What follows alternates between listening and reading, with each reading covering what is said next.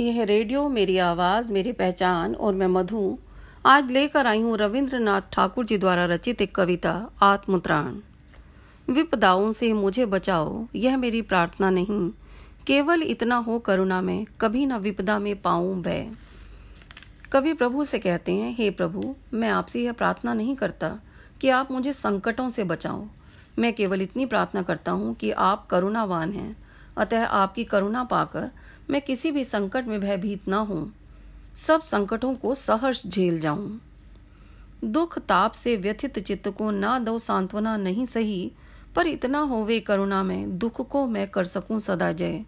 कवि प्रभु से निवेदन करते हैं, हे प्रभु, यदि मेरा हृदय दुख और कष्ट से पीड़ित हो तो चाहे आप मुझे सांत्वना के शब्द मत कहना।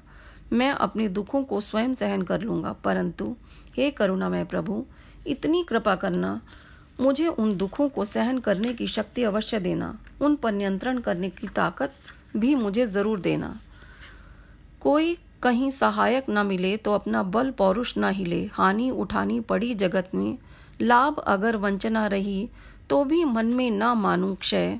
कवि प्रभु से निवेदन करता है कि हे प्रभु, यदि विपत्ति में मुझे कोई सहायता करने वाला ना मिले तो कोई बात नहीं, मेरी प्रार्थना है कि मेरा अपना बल और पराक्रम डावाडोल ना हो।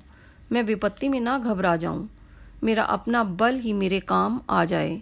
यदि लाभ मुझे हर बार धोखा देता रहे और मुझे हानि ही हानि उठानी पड़े तो भी मैं मन में अपना सर्वनाश ना मानकर बैठूं। मैं निराशा से ना भर जाऊँ। मेरा त्राण करो अनुदित। तुम यह प्रार्थना मेरी नहीं, बस इतना होवे करुणा में, तरने की हो शक्ति अना में कवि प्रभु से निवेदन करते हैं कि हे प्रभु, मैं नहीं चाहता कि तुम प्रतिदिन हर संकट में मेरी रक्षा करो। मेरा यह निवेदन नहीं है, बस मेरा निवेदन यह है कि तुम मुझे हर संकट से उबारने की अविकल शक्ति दो। मैं स्वस्थ मन से, संकट से पार उतर सकूँ। मेरा भार अगर लघु करके ना दो सांत्वना नहीं सही, केवल इतना रखना अनुनय, वहन कर सकूँ इसको निर्भय। कवि कहते हैं कि, हे प्रभु, यदि मेरे दुख में आप मुझे तसल्ली नहीं देते तो ना दें। मैं मानता हूँ कि इससे मेरे जीवन का दुख भार कम नहीं होगा। मैं उस दुख भार को सहन कर लूँगा।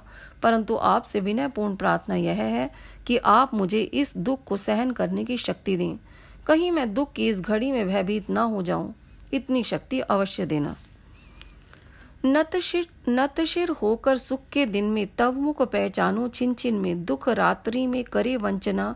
मेरी जिस दिन निखिल मही, उस दिन ऐसा हो करुणा में। तुम पर करूँ नहीं कुछ संचय। कवि करुणा में प्रभु से निवेदन करते हैं कि हे प्रभु, मेरी कामना है कि जब मैं सुख में हूँ तो भी सिर झुकाकर हर क्षण आपकी छवि देखूँ, हर सुख को आपकी कृपा मानूं। जब मैं दुख की रात से घिर जाऊँ सारे संसार के लोग उस दुख में मुझे और भी पीड़ा पहुंचाएँ, धोखा दें। तब भी हे करुणा में ईश्वर, मुझे इतनी शक्ति देना कि मैं आप पर किसी भी प्रकार का संदेह ना करूँ। मेरे मन में आपके प्रति भक्ति भाव हमेशा बना रहे। प्रस्तुत है आत्मत्राण कविता के कुछ मुख्य बिंदु। कवि करुणा में प्रभु से प्रार्थना कर रहा है। वह प्रार्थना कर रहा है कि करुणा में ईश्वर उसे संकटों को निर्भय होकर सहने की शक्ति दे। अपने बल पौरुष को ही अपना सहायक बनाने की शक्ति दे। हानि में भी निराश और हताश न होने की शक्ति दे। भीषण कष्टों में भी परमात्मा पर आस्था बनी रहे। मन में प्रभु पर संदेह न उपजे। सुख में भी प्रभु को याद रख सके। कभी परमात्मा से अपने लिए विशेष सुविधा नहीं चाहता। वह अन्य लोगों की तरह संसार के दुखों और कष्टों का अनुभव करना चाहता है। इसलिए वह यह नहीं चाहता कि प्रभु उसे संकटों से बचा ले। वह तो बस उन कष्टों को सहन करने की शक्ति चाहता है। कभी प्रार्थना करता है यदि विपत्ति के समय में उसे कोई सहायक न मिले तो उसका अपना बल और पौरुष ही उसके सहायक बन जाएँ। कवि अंत में यह अनुनय करता है कि यदि उसे चारों ओर से दुख घेर ले संसार के सब लोग भी उसका साथ छोड़ दें और उसके विरुद्ध हो जाएँ, तो भी उसकी प्रभु पर आस्था बनी रहे। उसके मन में ईश्वर के प्रति संदेह न जन्मे। इस कविता का शीर्षक है आत्मत्राण। इसका अर्थ है स्वयं अपनी सुरक्षा करना। इस कविता में कवि ईश्वर से सहायता नहीं माँगता। वह ईश्वर को हर दुख से बचाने के लिए नहीं पुकारता। वह स्वयं अपने दुख से बचने और उबरने के लिए योग्य बनना चाहता है।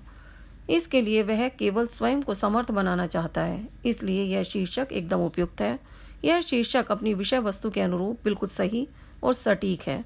हम अपनी इच्छाओं की पूर्ति के लिए भगवान से प्रार्थना करते हैं।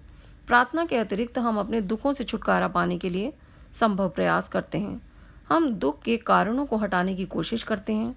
हम अपनी सहन शक्ति को बढ़ाते हैं। हम स्वयं अपने मन को समझाते हैं कि वह उस दुख पर विजय पा लें कवि की यह प्रार्थना अन्य अनेक प्रार्थनाओं से भिन्न है। अधिकांश प्रार्थनाएँ सुख की चाह से भरी होती हैं और दुख से बचने में प्रयत्नशील होती हैं। उदाहरण उदाहरणतः बहुत प्रसिद्ध प्रार्थना है, सुख संपत्ति घर आवे, कष्ट हरो देवा। इसमें परमात्मा से सुख संपत्ति और कष्ट के निवारण की कामना की गई है, परंतु कवि ने कष्टों को सहने की शक्ति मांगी है, उनसे मुक्ति नहीं मांगी।